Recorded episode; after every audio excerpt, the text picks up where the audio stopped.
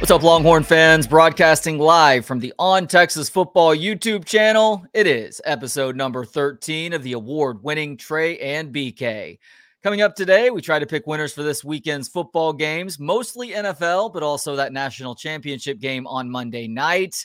And where are we at in society? How about some predictions on 2023 from 1923? And we may also have to make some predictions for 100 years in the future too. Before that, some body language hacks to give you total control over someone else. And we start by discussing Longhorn Hoops getting owned by K-State, Texas football and the transfer portal, and A&M hiring a new OC. Where's that motorcycle parking?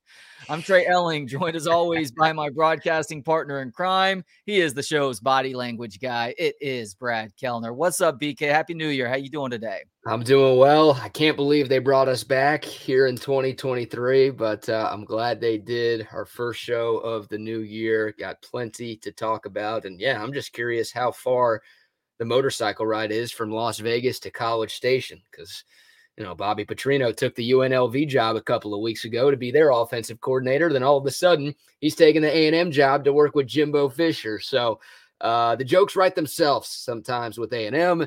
The jokes write themselves sometimes in college football. And uh, oh man, what a story that is in Aggieland. It'll be fun to talk about that one here in a bit reeks of desperation for sure. We will get to that. First, though, you uh, celebrated New Year's Eve at a wedding. We talked about this a few weeks ago. The New Year's Eve wedding is very polarizing. It's it's much like uh, the Beatles versus the Rolling Stones conversation. You're either one or the other. You're either a big fan of the New Year's Eve wedding or you despise the fact that uh, two people were so selfish as to take away your New Year's Eve plans. so how'd the uh, how'd the evening go for you? It was amazing, but I only got to watch a total of five minutes of those college football playoff games, mm. which sucked. So normally I'd be cool with the New Year's wedding because normally the college football playoff semifinals are played on the first, not on the 31st, right?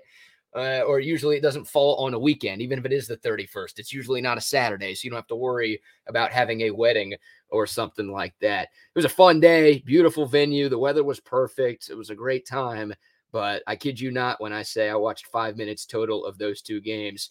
And the only play of the Ohio State Georgia game that I got to watch was the final kick that missed by 150 yards. I mean, there were about 30 of us hunched around a small phone watching that kick at a table at the wedding. So I did go back on Monday, had Monday off of work, and I watched the two games in their entirety.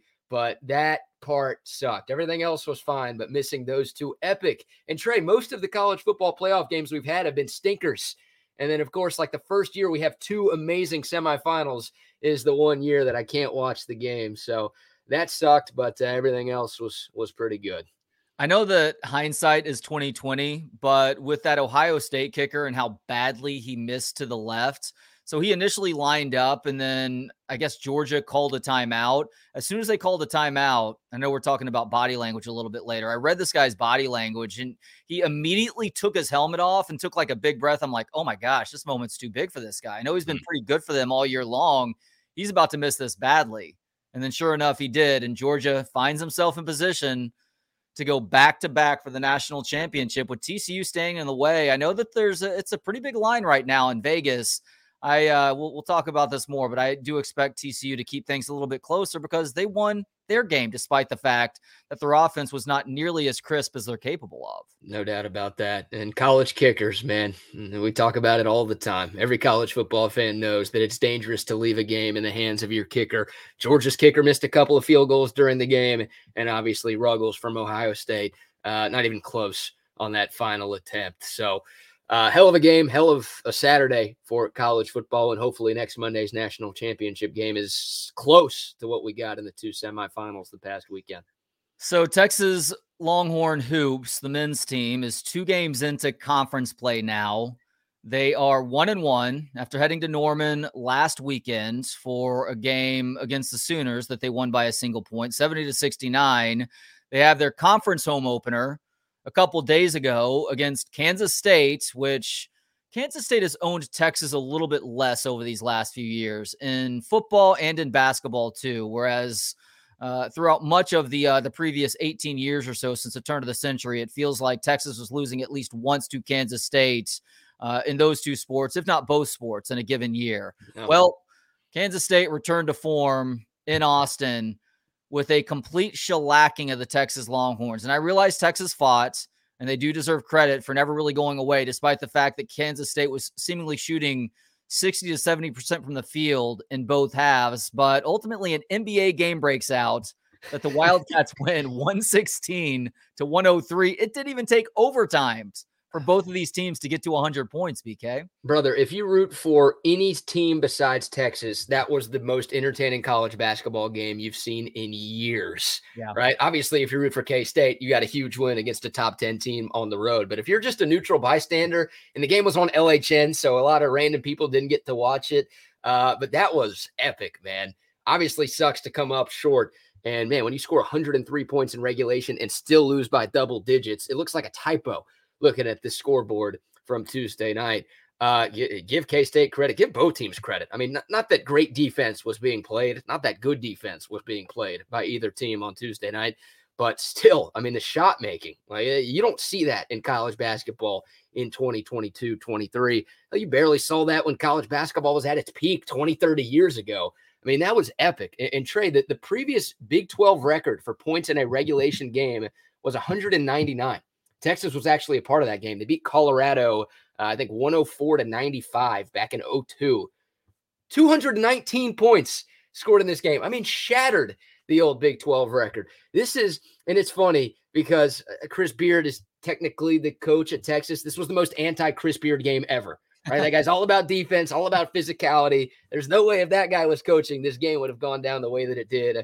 Uh, an amazing game to watch, but obviously frustrating as hell because look, K State's K State's good. They were picked to finish 10th in the conference though, and to lose that game at home, like going into the year, you felt like that was one of the most winnable conference games to get that team in your building and to not get it done stinks. But uh, you just got to give them a ton of credit, man. I mean, they they could not miss, and that was ridiculous and obviously frustrating. And now we'll see how the Longhorns bounce back this weekend.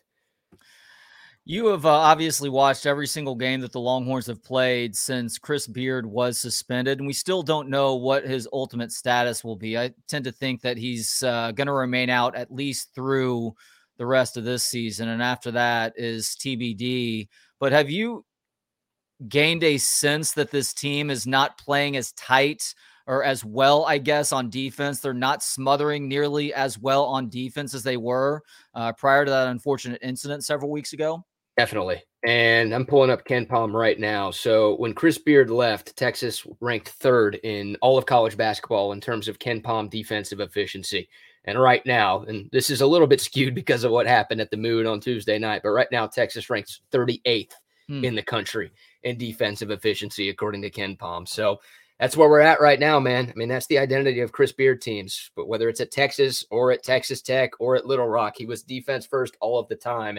And you're just not seeing that same defensive intensity. And it's not just the intensity. You're not seeing the same smarts. You're not seeing the same rotation. You're not seeing the same team defense that you saw when Chris Beard was on the sidelines in Austin. So, yeah, absolutely.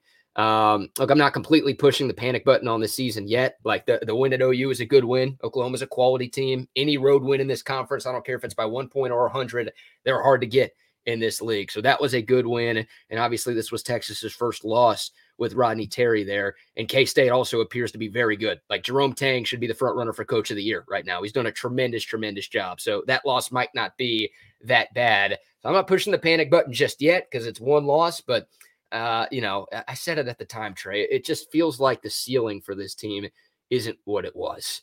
Uh, they're still super talented. Uh, they're a top 10 talented roster in all of college basketball. So that's that's going to get them somewhere. But these kids are also still in college and they need coaching. And Bill Belichick says it all the time good players can't overcome bad coaching. I'm not sure if Rodney Terry's a bad coach. I'm just, I'm not sure he's a good coach. And not having Chris Beard or just a really good coach in general, I think obviously uh, inhibits what this Texas team can do when it's all said and done. So, uh, you know, not press, pressing the panic button yet. I still think this is a really, really good team, but it's clear that they're not the same, especially on the defensive side of the floor without Chris Beard there. I'm almost reluctant to bring this up because he has been playing really well on the offensive end. I think he has a Conference Player of the Week award to show for that. And uh, it wasn't a record that he set a couple games ago, but he was so good last week that it uh, harkened to uh, some of the best offensive performance uh, in this program's history. But I'm starting to worry that this offense is devolving a little bit too much and becoming reliant on Marcus Gar- uh, Marcus Carr creating shots for himself. I understand that Tyrese Hunter had a great game uh, against Kansas State. Technically, this team's leading scorer. Nice to see Sir'Jabari Rice uh, also really start to break out of his shell too. But uh, do you see this team starting to revert to last year's form in terms of becoming overly reliant on Marcus Carr? Perhaps, you know, when you score 103, it's hard to be too critical of anything yeah. that happened offensively. I mean, the second half score was 63 to 58. These two teams have played full games with that score in the past 20 years. Like it's amazing. So, yeah, I guess that's fair. But once again, I mean, Texas shot 52%. They made 11 threes. They did so many good things offensively that you can't be too critical on that side of the ball. Uh, would like to see a little bit more Timmy Allen involvement. Christian yeah. Bishop getting hurt, I think, also kind of impacted what Texas did on both ends of the floor. He's one of Texas's better defenders. Uh, obviously, he provides a little bit of punch offensively, too. So, him only playing seven minutes I think impacted the game plan a little bit for Texas a couple of nights ago. So another day is here and you're ready for it. What to wear? Check. Breakfast, lunch, and dinner? Check. Planning for what's next and how to save for it? That's where Bank of America can help. For your financial to-dos, Bank of America has experts ready to help get you closer to your goals. Get started at one of our local financial centers or 24-7 in our mobile banking app. Find a location near you at bankofamerica.com slash talk to us. What would you like the power to do? Mobile banking requires downloading the app and is only available for select devices. Message and data rates may apply. Bank of America and a member FDIC. Uh, I don't know, man. I mean, Marcus Carr is going for 40 and then 27. Like, if the offense is performing like it has as of late, I won't complain too much. But if this gets to a point where we saw from Shaka Smart teams where it's just hero ball and Marcus Carr is dribbling for 28 seconds and jacking up a bad three at the end of a shot clock, then I think we've got more room for critique. But right now, the issue is, yeah, I mean, Texas just uh, they couldn't keep guys in front of them on Tuesday, and a couple that with K State literally not missing anything, and you're going to have a bad time. Texas hoops at Oklahoma State this weekend in Stillwater. That is an 11 a.m. tip off on ESPNU.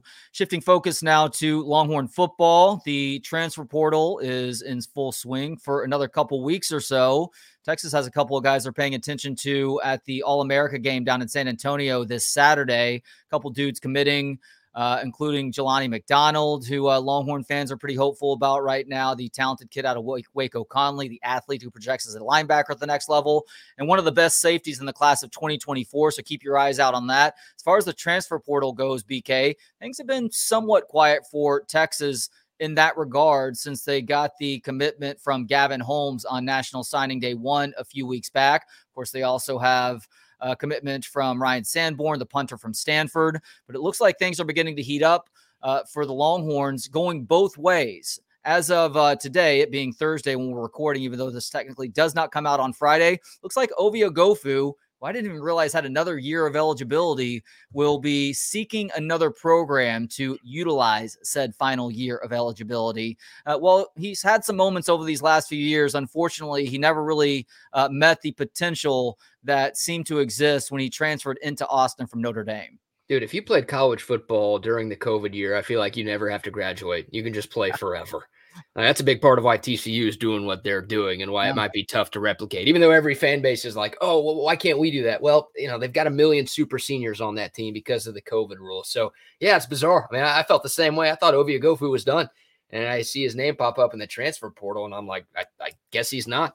And then you've got 38 year old Stetson Bennett quarterbacking for Georgia. Like, it, it is weird. College football is so weird right now, and I feel like for the next couple of years, we're still going to be talking about COVID eligibility and I, I, I don't know. It, it's a mess. But yeah, look, Ovie Oghoufo, uh, high four star kid out of high school, went to Notre Dame. We were hopeful. I mean, it's like I said this about Ben Davis, uh, the Alabama linebacker who transferred in the same year Gofu did. It's like if they were that good, they wouldn't have transferred.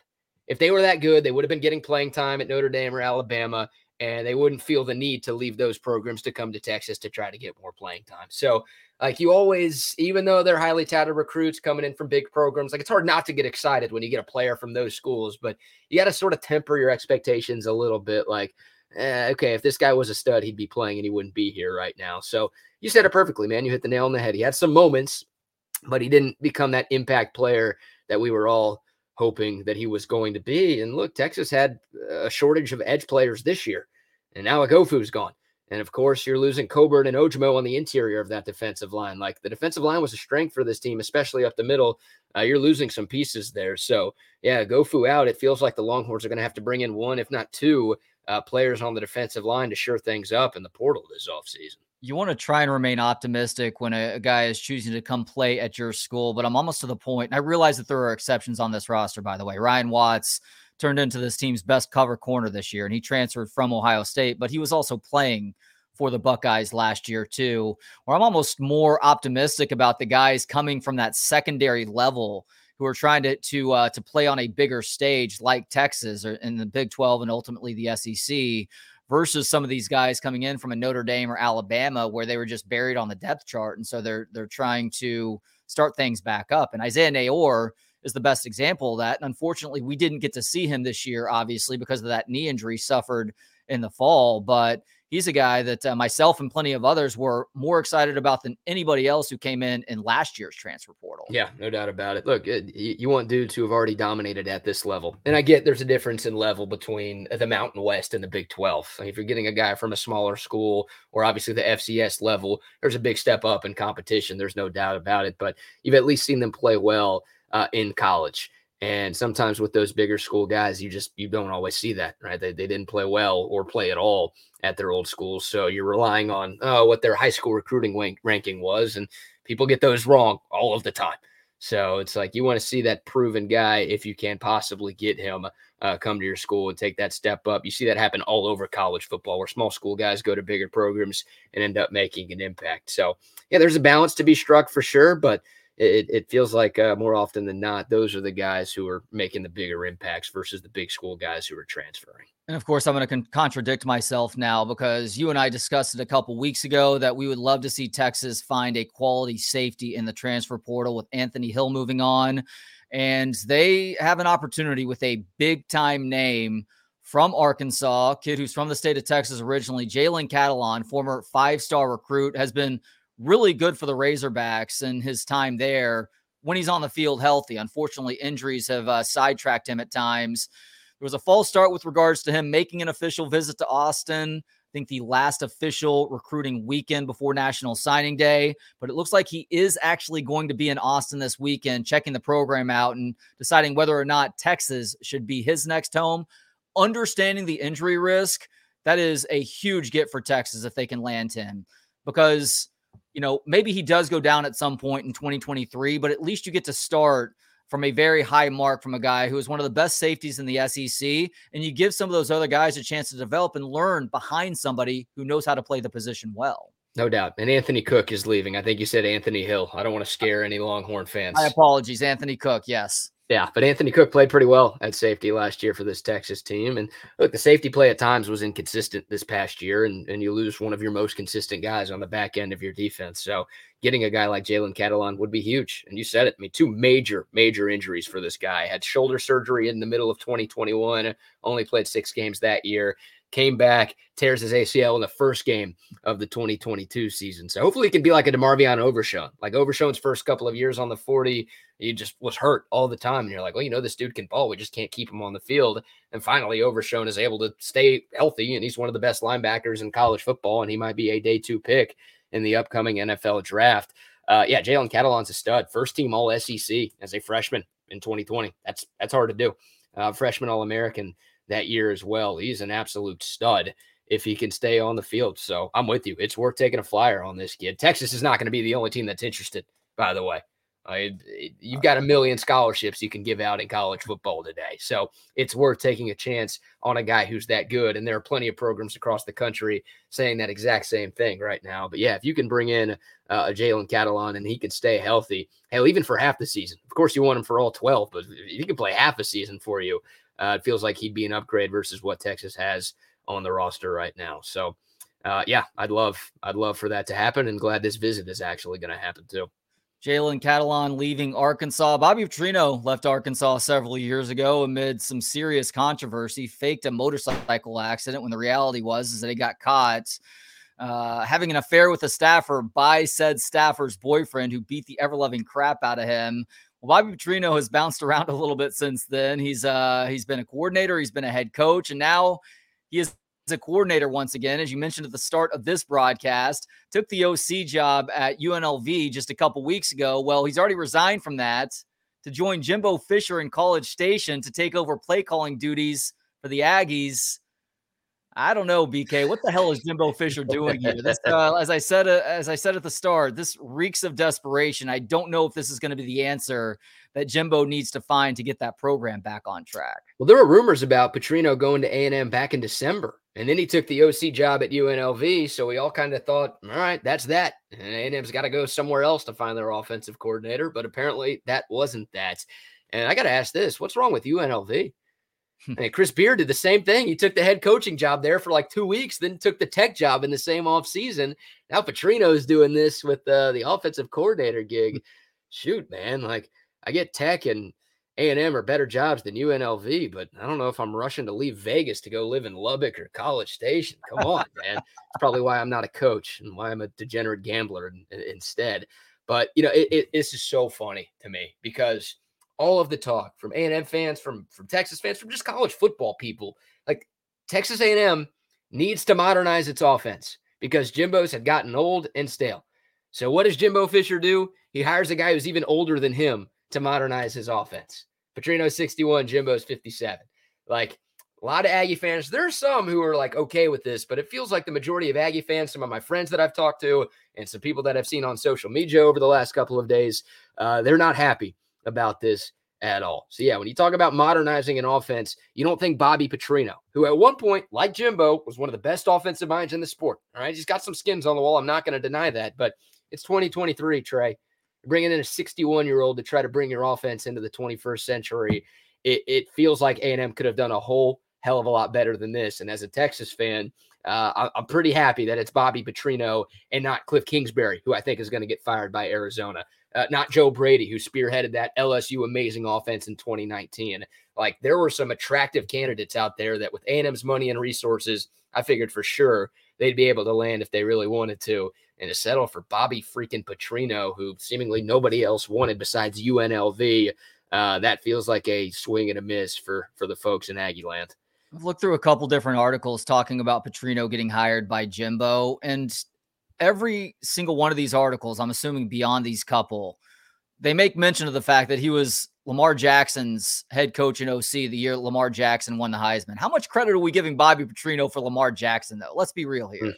Yeah, that's fair. That's fair to bring up. And, and in Petrino's defense, like this is the most talented roster he's ever going to get to work with. Yeah. Okay. Like Conner Weigman's not Lamar Jackson. I don't think he ever will be, but it, it, it, he showed me some things down the stretch. He's a five star kid. He could be really good, but just there's a lot of talent on that A&M roster.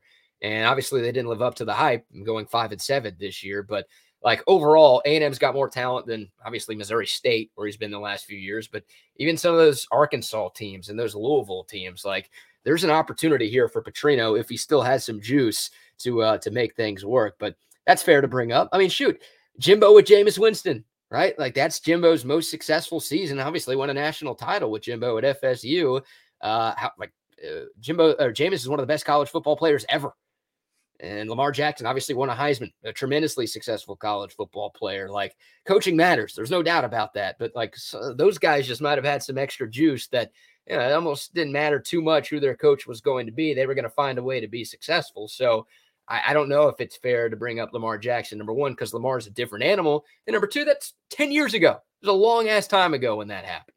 Yeah. I know exactly why Jameis worked with Jimbo Fisher because Jameis has the ability to tune anybody out, including the, a guy who is your head coach and offensive coordinator and quarterbacks coach, who's literally two inches from your nose, screaming in your face. Jameis was off in La La Land was that was happening. Yeah, and both guys are good at stealing, right? Jameis with the crab legs and Jimbo with the money that he stole at Florida State and now is seemingly stealing at College Station. You know, it's fun. Like A&M fans, and there's a part of me that thinks like this is true dude, all of that money in Jimbo's contract is guaranteed. That son of a gun could get fired tomorrow and he gets all of it. Mm-hmm. Like, is he that hell bent on turning things around and being awesome?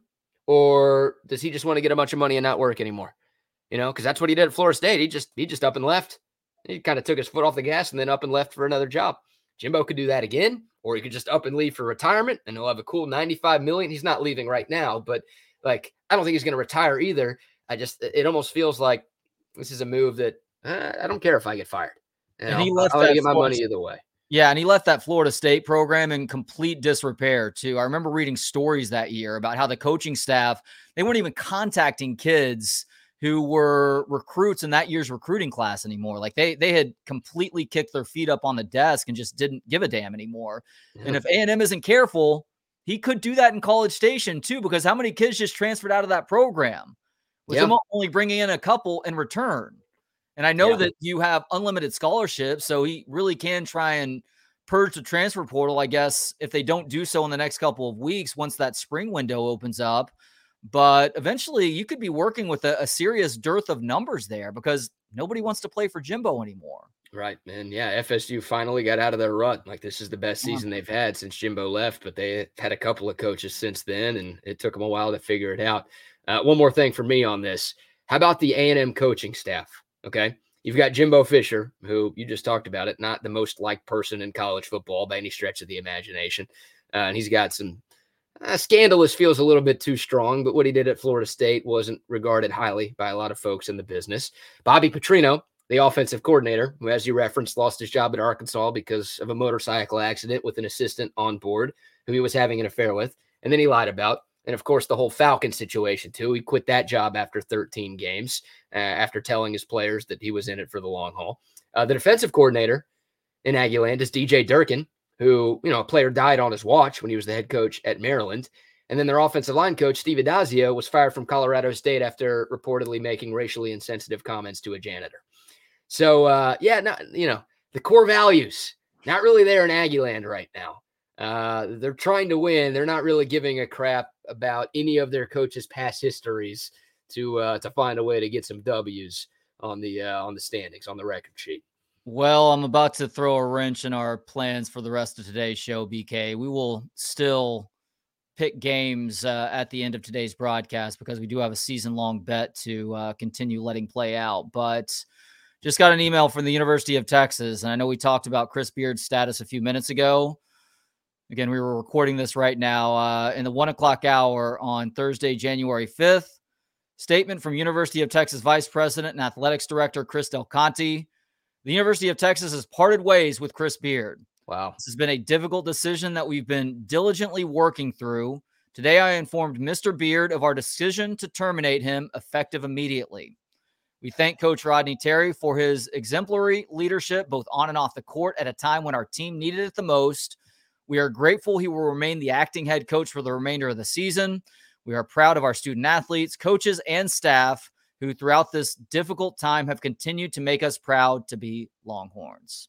Wow. There you go. The decision is official now. He's been fired for cause, too, uh, according to Kirk Bohls of the Austin American Statesman. So Texas won't have to pay him that buyout money. Seeking the truth never gets old. Introducing June's Journey, the free to play mobile game that will immerse you in a thrilling murder mystery. Join June Parker as she uncovers hidden objects and clues to solve her sister's death in a beautifully illustrated world set in the roaring 20s. With new chapters added every week, the excitement never ends. Download June's Journey now on your Android or iOS device or play on PC through Facebook Games.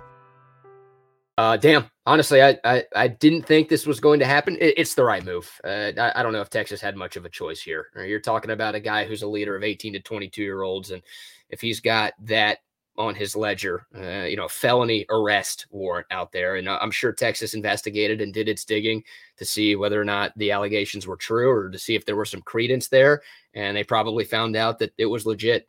And oh, by the way, Chris Beard like never denied that it happened. And even in his fiance's statement that came out maybe two weeks ago at this point, she never denied that it happened. Uh, you know, she kind of rephrased some of the words that she, she originally had, but uh, no one denied that some sort of domestic violence took place uh, at the Beard household a couple of weeks ago. So um, I, I, was with you. You said it earlier in this show. I, I thought Texas was going to evaluate things at the end of this season. I figured it would be um, Terry the rest of the way, and then Texas would ultimately make their final call once the tournament came to an end. But uh, I guess they had figured out and they felt like it was better for the program, both this year and beyond this year on the court and in terms of recruiting to move on from this guy. So, uh, man, what, what a shame, dude.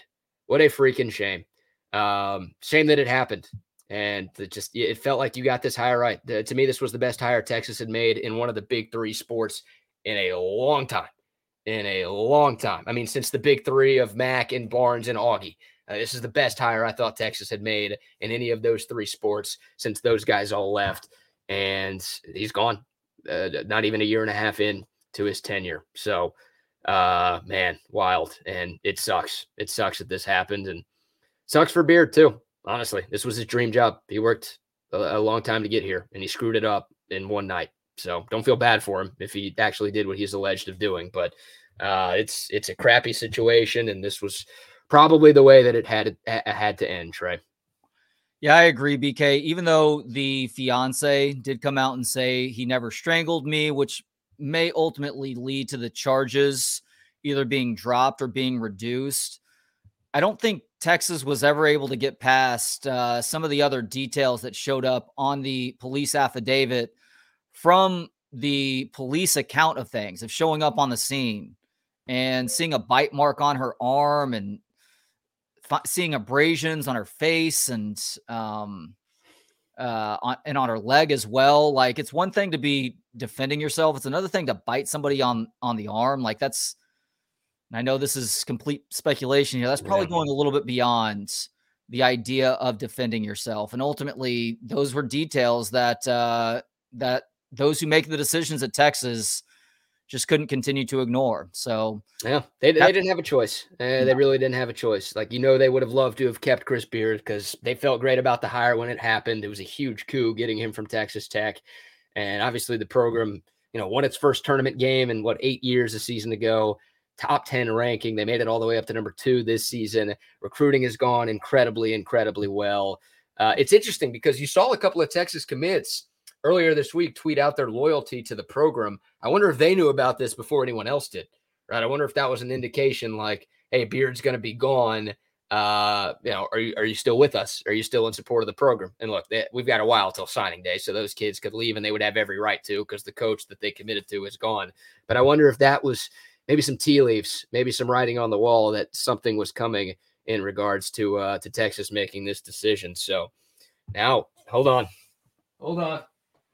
Okay, this candle, the Jesus Chris Beard candle that I got from one of my best friends who lives in Austin, who's a Texas Tech grad. He gave it to me the night Beard took the job. One of the best days of my life, and now a day that sucks. It's not fun anymore. But I was with like five diehard tech fans and tech grad at, uh, grads at Haymaker in Austin. Great spot. I'll give him some free pub. And um, he, he brought this candle. And like th- those guys were just drinking their sorrows away and like in tears that Beard had taken the Texas job. And he's like, do well with this thing. And now I, I don't know what to do with this. I'm going to smash this. I, I, it's it's worthless to me. So the Saint Beard candle that I was hoping to have for many years that I lit during Texas's tournament games last year that I was hoping to light – uh, during a Final Four run this year, and maybe in years beyond this one. Now it's now it's gone. It's it's worthless, man.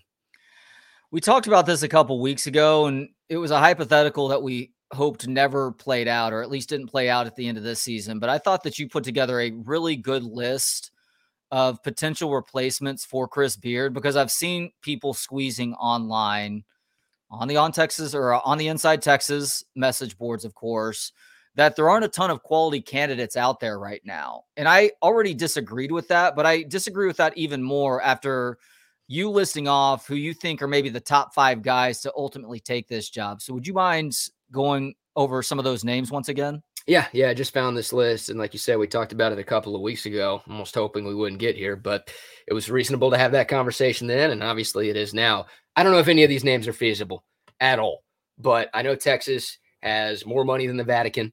I know Texas has the nicest arena in the country. They've got a brand new practice facility.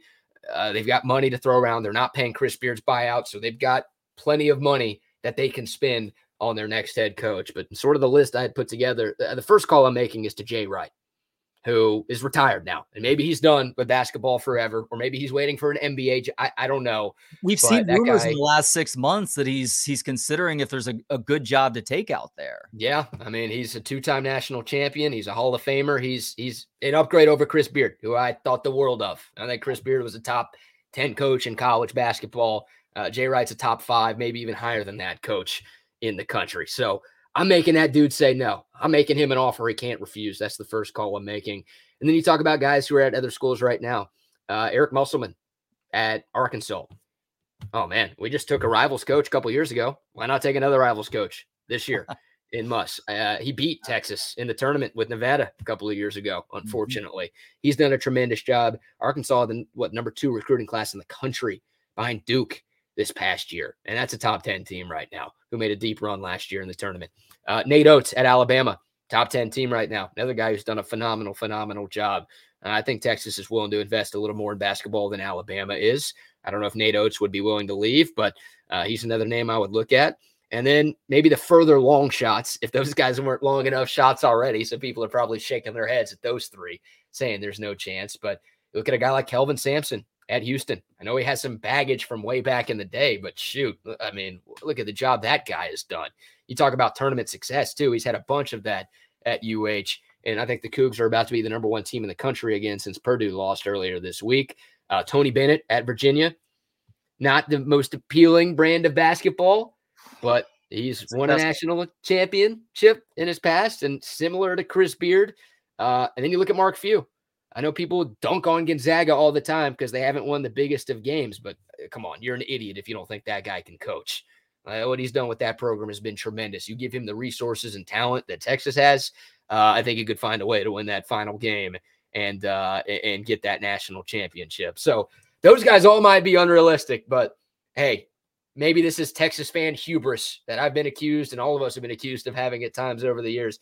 I'm calling all of those dudes before I reach out to anybody else. I'm making all of those guys say no, and I'm giving all of those guys pay raises at their respective schools if they ultimately decide to stay there. That's what this thing needs to be. You got to swing for the fences because this program should be one of the best in all of college hoops. Is the way you just listed each of those guys the order that you would have them in in terms of how much you want each? You know, I'd, I'd go Jay Wright number one for sure. Me too. Um, I'd, I'd, probably go Mark Few number two. Okay. Uh, people might be critical of that.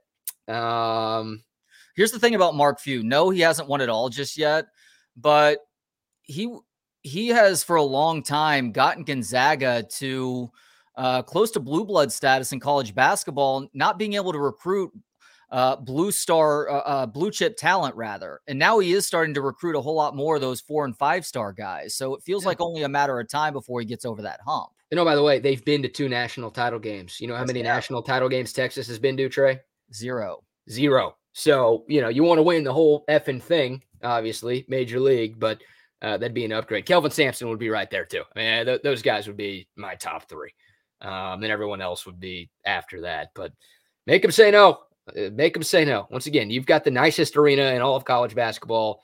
Unbelievably nice practice facility. Uh, already talent on the roster. Some talent coming in. Texas is better at basketball than it's ever been right now so many things working in favor of this program, which is why you felt like, hey, Chris Beard was the right guy and this thing was going to work incredibly, incredibly well. Uh, it's still as appealing of a job as it was two years ago. And two years ago, when it wasn't as appealing, when you were still playing at the Erwin Center, uh, and you know you were coming off of eight years of not winning a tournament game, uh, you still were able to lure one of the best coaches in the country away from a rival to come to your place. So swing for the fences, man. Go for gold. I don't know if it's feasible. I don't know if it's realistic, but you uh, you sure as hell should try because you've got things to offer that other schools don't. Anything else you wanted to add before we move on to our picks for the weekends? Uh, I might take off of work today. I'm shell shocked. I mean, I was devastated the day the, the news came out when Chris Beard got arrested. Like eh, I, I, said it on this show when we did it a couple of days after. It's like it felt like a tournament loss. Yeah. It, it's like a pain college basketball fans aren't supposed to experience until March. And every fan base except for one has it, right? It's it's that type of season ending gut punch slash groin kick that should be reserved for the NC2A tournament. And we've kind of had two in the last month as Texas fans because of the freaking coach. God, that's that's all I got. That's PC, and I won't get us kicked off of the show forever. I think that's a uh, good point to pivot from now to our weekly picks in the NFL and college football. Only one college game to pick. That's the national championship game on Monday. We'll do that last.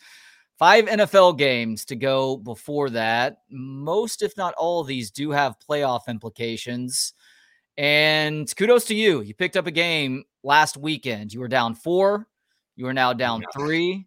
You had a good week. I did not have. I, I, had a middling week, and then we actually had the same pick in the uh, Cincinnati Buffalo game. So you've reverted back to just picking who you think is going to cover. Correct? You yes. Back and forth a couple times now. If that worked last week, then I'm rolling with it again this week. Because your cousin has had a pretty good season gambling, right? Yeah. Yeah. By the way, real quick, on the beard thing, uh, his lawyer came out and released a statement basically saying he should not have been fired for cause. So th- this is going to get messy here. There's going to be lawsuits against UT for them trying to not pay this buyout. So wanted to get that out there before uh, people commented below saying that we we didn't touch on that at least a little bit. And like you said earlier, we're recording on Thursday. Stuff's going to drop that we're probably going to miss. So we're we're doing the best we can here, kind of in real time look, good luck going up against the juggernaut that is the legal team for the University of Texas. Well said. I understand that you are doing everything you can to fight for your client right now, but you I, don't know. This is probably only going to get uglier before it gets any better for either side. All right, starting in the NFL now. Uh, this is a Saturday game, I believe. The Tennessee Titans now helmed by Joshua Dobbs at quarterback. Malik Henry clearly not ready to go. Ryan Tannehill out for the year now with an injury. And Tennessee is in a situation where they win and they're in. And I'm not recalling this. If Jacksonville wins, are they in BK? Yeah, the winner of this game wins the AFC South and they're the four seed. All right, Jags are six point favorites at home against the Titans. Because I am the lead, I go first on all of these games. Give me Jacksonville. Trevor yeah. Lawrence has been a good quarterback in the second half of the season. Travis Etienne is finally re- returning to Clemson form. Obviously, that injury he suffered last year really slowed him up. He is a stud. That receiving corps is good, and that defense is filled with playmakers. I think Jacksonville wins this one by well more than one score. Yeah, look, Mike Vrabel as an underdog is is really good, but th- this ain't his normal Titans team. Uh, I'm with you on this one. Jacksonville's been one of the hottest teams in the league. Tennessee's been the coldest team in the league. Uh, these teams trending in opposite directions. Games in Jacksonville. Uh, give me the Jags to uh, to find a way to get it done and, and cover the six.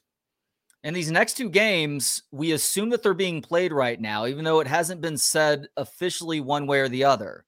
Starting with New England at Buffalo, the Pats in a position to win and making it into the, to the playoffs. Whereas Buffalo, assuming that this game is played, they are playing for the one seed right now. And my feeling is, is that if this game is played and it's a, a seven point advantage for the Bills, according to Vegas right now, if Buffalo plays this game, you know who exactly they're playing it for, and they are going to put up their best effort against a Pats team that's been very up and down all year. I realize that they are salty defensively. They seem to score at least one special teams or defensive touchdown each and every week, but the offense is all over the place because the coordinator position is such a mess. And I think Buffalo does end up winning this one by 14 plus. 14 plus. Wow. Double the spread right there. All right. I'm pulling up these team spread numbers. Okay. Okay. Um, I'm with you, man. I hate betting against Bill Belichick, and God, it's it's. I, can't remember if it's winning you're in. Obviously, the Pats need to win to keep their playoff hopes alive. I think they need some other help right. from around the league to make it happen. Uh, but I, I, I, can't bet against Buffalo with the Damar Hamlin story on top of it. Uh, they're playing for the one seed. Give me the Bills at, at home to cover. I'm with you. By the way, that Jacksonville spread is now six and a half. If that changes things for you one way or the other, I'm still taking the Jags. I'm with you. Same thing. All right. Uh, Baltimore at Cincinnati. The Bengals, uh, obviously, in another emotional situation. They are seven point favorites over a Baltimore team that is already in the playoffs right now. And I think that, again, if this game is played, uh, because of the uncertainty at quarterback for the Ravens right now, I think Cincinnati does put forth that emotional effort to win this one by more than seven. Yeah, I hate agreeing with you, but uh, I feel the same way. Like if Lamar Jackson was playing, I don't think the line would be seven, but yeah, I, I think Baltimore would have a chance here. But haven't seen enough from Tyler Huntley. Cincinnati's been playing some damn good ball as of late. Uh, they still have an outside shot at the one seed, maybe. Depends on what the NFL decides. What's going to happen with Bills Bengals. Um, but yeah, I'm I'm laying the seven. I'm taking another favorite.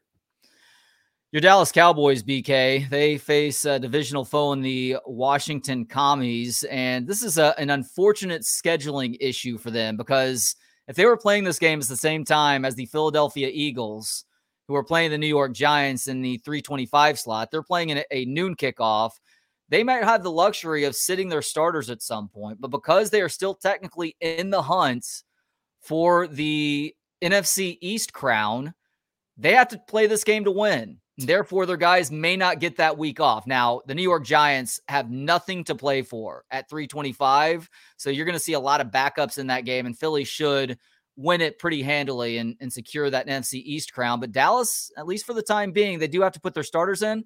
I actually think they end up pulling them at some point, though, if they do end up playing a quarter or two. And as a result, Washington led by Sam Howell, the rookie out of North Carolina, does keep it within a touchdown. I mean, we, we can't have all of the same picks. I, I don't want the Cowboys to play anybody beyond a series or two because uh, there's no way, even if it's Gardner Minshew again for Philly, there's no way the Eagles are losing that game. And hell, I'd rather the Cowboys get the wild card, Trey. I, I don't want to play Aaron Rodgers. We'll get to that pick in a second. I'm telling you who I'm picking right now. I'm taking the Packers minus four and a half against Detroit. I'd rather play Tampa on the road. I know the Cowboys have never beaten Tom Brady. But I'd rather play Tampa on the road than play Green Bay as hot as they are at home in the playoffs. So I hope the Cowboys played nobody. But for the sake of us not having the exact same freaking picks, I'll take Dallas minus seven. Mm, yeah, I would do that one to you. Well, you know what? I'll pay you back here because Detroit and Green Bay is a Sunday night game. Gosh, what a game this is at Lambeau. Lions actually have a chance to make the playoffs. Green Bay does too after they were left for dead just a few weeks ago. Packers are four and a half point favorites, but guess what? Wrong team favored. Get out. The Lions win this game in Lambeau and make their first playoff appearance in an eternity. Oh my God! Thanks for the game right there, brother. Betting against Aaron Rodgers. You gave me the uh, you gave me the Bengals and Bucks game a few weeks ago, so this is payback. Yeah, I appreciate that one. Yeah, Rodgers is not losing this game, no chance. And look, may, maybe the Lions could cover the four and a half. Obviously, Green Bay would still win and get into the playoffs, but I, I don't think it's it's going to be that close when it's all said and done. Finally, we have the national championship game on Monday night. The TCU Horned Frogs and the Georgia Bulldogs. Georgia 12 and a half point favorites last time I checked. I think TCU gets this offense back on track. I'm not sure if Kendre Miller is going to play or not. Even if he doesn't, though, uh, the guy that they have backing Kendre Miller up – he is a stud. He is a bowling ball, and they have good guys on the outside. Obviously, Quentin Johnston has gotten a ton of praise since that semifinal game in Georgia. As has been talked about by many, including you last week, they're not great in the secondary. And I think TCU does a good job of exploiting that. Even if they don't win this game, they keep it within 12 and a half. But I'll be honest, I'm rooting for TCU to win a national championship. I don't feel the animosity towards them that I do let's say in Oklahoma, Oklahoma State, Texas Tech, somebody like that. I don't want to see my TCU friends get to celebrate a national championship, BK. I don't. I mean, I, am rooting for a strike. I don't want anybody to, besides Texas or Kansas to ever win a national title in football. And, you know, one of those is never going to happen. So, um, I've, I've lost a lot of money. My cousins lost a lot of money betting against TCU this year. Doing it again. Oh, the, ma- the magic runs out. Demercado is a good second running back, but I, I don't know if Miller is going to play. If he does, he won't be 100%. Georgia just has w- uh, way too much talent. And I get Michigan had talent, but G- Georgia's roster is way better than Michigan's is. Um, I don't think Georgia's that good. Ohio State was the better team. I, I still can't believe that they lost that game last week. Uh, but give me Georgia. I think it's close for a while. I don't think this is a beatdown from the jump. I just think in the fourth quarter, Georgia's able to pull away and uh, and and ultimately cover that 12 and a half point number. TCU's luck still has not run out. I mean, the offense wasn't very good against Michigan, but the defense, which has been a sieve at times this year, they play like gangbusters, and their Yeah. tackles Two for pick sixes. having all over the place, two pick sixes. So they did a great job of picking up the slack that was uh, really left there by an offense that really struggled at times, especially throwing the football. You're probably making the right pick. You know, like TCU fans are shaking their head. Oh, they've got more talent. TCU's gone up against five, six teams this year that have had more talent than them, and they found mm. a way to win every single time, except for K State. And you could argue TCU has more talent than K State. And the one time they lost this year, but Texas more talent, Oklahoma more talent, obviously Michigan more talent as well, Oklahoma State probably more talent, and they just they find ways. They find ways. So feels like the smart bet is to put your money on TCU because they they have just been incredibly competitive this year, and they've got seniors freaking everywhere. But uh, just Georgia's been in the spot; they've been here before, and I just I, I think their talent and their 34, 35 year old quarterback is is going to find a way to get it done. BK, thank you as always. Good luck drowning your uh, Longhorn basketball sorrows this weekend. Yeah, it'll be a fun radio show down here today because I'll be piss drunk by the time it starts. That's in literally like an hour too, man. That's a lot of shots in a short period of time. Uh-huh. Thanks to you for checking us out. As always, if you enjoyed the episode, do click that thumbs up button. And if you have not done so already, please subscribe to the On Texas Football YouTube channel. Great Longhorn related content all week long. For Brad Kellner, I am Trey Elling. Have yourselves a great weekend. We'll talk to you next Friday. In the meantime, hook 'em.